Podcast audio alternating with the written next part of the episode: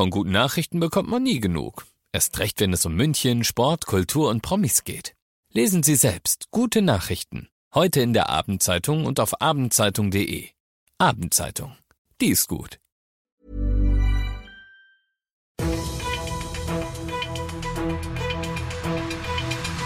95 5 Charivari, das München Briefing, Münchens erster Nachrichtenpodcast. Mit Peter Lutz und diesen Themen. Ministerrat beschließt neue Corona-Regeln und in der Bahnlandstraße fällt ein Schuss. Herzlich willkommen zu dieser neuen Ausgabe. Dieser Nachrichtenpodcast informiert dich täglich über alles, was du aus München wissen musst. Jeden Tag gibt's zum Feierabend in fünf Minuten von mir alles Wichtige aus unserer Stadt, jederzeit als Podcast und jetzt um 17 und um 18 Uhr im Radio. Für Ungeimpfte wird es in den nächsten Wochen ungemütlich. Dafür hat der Bayerische Ministerrat mit seinen Beschlüssen gesorgt. Zum einen gilt ab nächstem Mittwoch im Einzelhandel 2G. Zum anderen gibt's Kontaktbeschränkungen für Menschen, die nicht geimpft sind. Die dürfen sich erstmal nur mit dem eigenen und mit einem weiteren Hausstand treffen. Und Ministerpräsident Markus Söder erklärt, dass das auch für Partys oder ähnliches gilt. Man kann im Grunde genommen Folgendes sagen.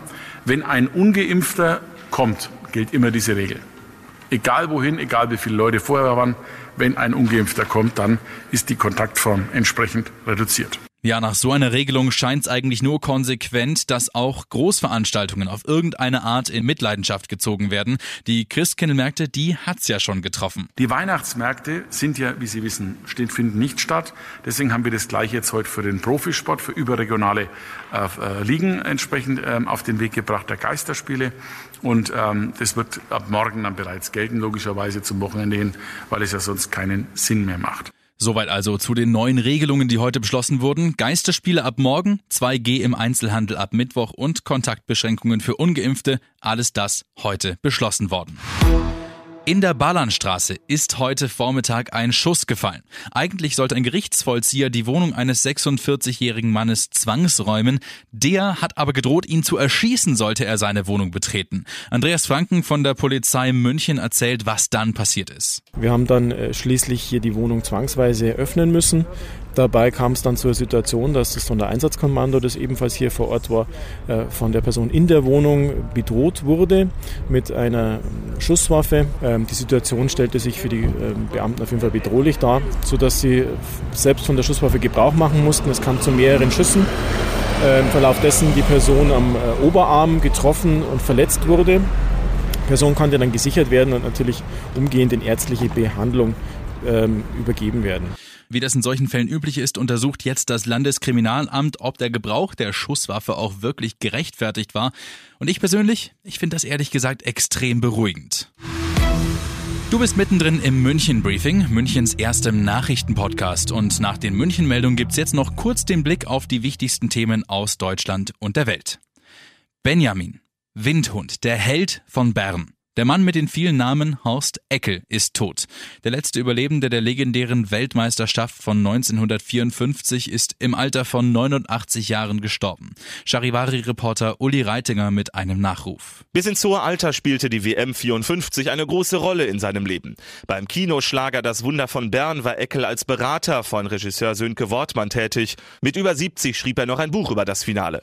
Horst Eckel war mit 22 Jahren der jüngste der Weltmeistermannschaft 54. Trotz Trotzdem war er der Einzige, der neben Legende Fritz Walter alle WM-Partien durchspielte. Wie sein Vorbild Fritz Walter spielte Ecke lange für den ersten FC Kaiserslautern und wurde zweimal deutscher Meister. Nach dem Fußball arbeitete Eckel als Realschullehrer und nach seiner Pensionierung organisierte er unter anderem Fußballspiele in Jugendgefängnissen. Die Innenminister der Länder rund um ihren Vorsitzenden Thomas Strobel wollen Hass und Hetze im Internet den Kampf ansagen. Es gibt ja schon die Regelung, dass soziale Netzwerke wie Facebook oder Twitter rechtswidrige Inhalte und Hasspostings an das Bundeskriminalamt melden müssen. Aber das hat bis jetzt vor allem dazu geführt, dass sich zum Beispiel die Querdenkerszene einfach Alternativen sucht. Charivari-Reporter Clemens Kurz. Eine der Alternativen, die gern genutzt werden, ist Telegram. Auch dort sind Hass und Hetze ein massives Problem. Außerdem erzielen sie dort dort eine hohe Reichweite, erklärt Strobel. Es dürften keine rechtsfreien Räume entstehen. Die Innenminister hätten sich darauf geeinigt, dass hier dringend eine Anpassung erfolgen müsse. Die Strafen für Hass und Hetze im Netz sind hoch, Bedrohungen, Nötigung oder Volksverhetzungen können mit bis zu fünf Jahren Haft geahndet werden. Und das noch zum Schluss oder um es mit den Worten unseres Ministerpräsidenten Markus Söder zu sagen. Und last not least? Last not least, wenn du diesen Podcast gerade in der S-Bahn streamst, dann stehen die Chancen sehr gut, dass du dafür nicht dein wertvolles Highspeed-Datenvolumen opfern musst. Denn in gut der Hälfte aller S-Bahnen gibt es mittlerweile WLAN. Das freut nicht nur alle Pendlerinnen und Pendler, sondern auch Bayerns Verkehrsministerin Kerstin Schreier. Die sagt nämlich, das WLAN in der S-Bahn sei ein weiterer Pluspunkt der klimafreundlichen Schiene. In diesem Sinne, ich bin Peter Lutz, wünsche dir jetzt jetzt noch eine gute Heimfahrt, einen ruhigen Feierabend und ein schönes Wochenende. 95 5 Charivari, das München Briefing. Diesen Podcast jetzt abonnieren bei Spotify, iTunes, Alexa und charivari.de. Für das tägliche München Update zum Feierabend. Ohne Stress, jeden Tag auf euer Handy.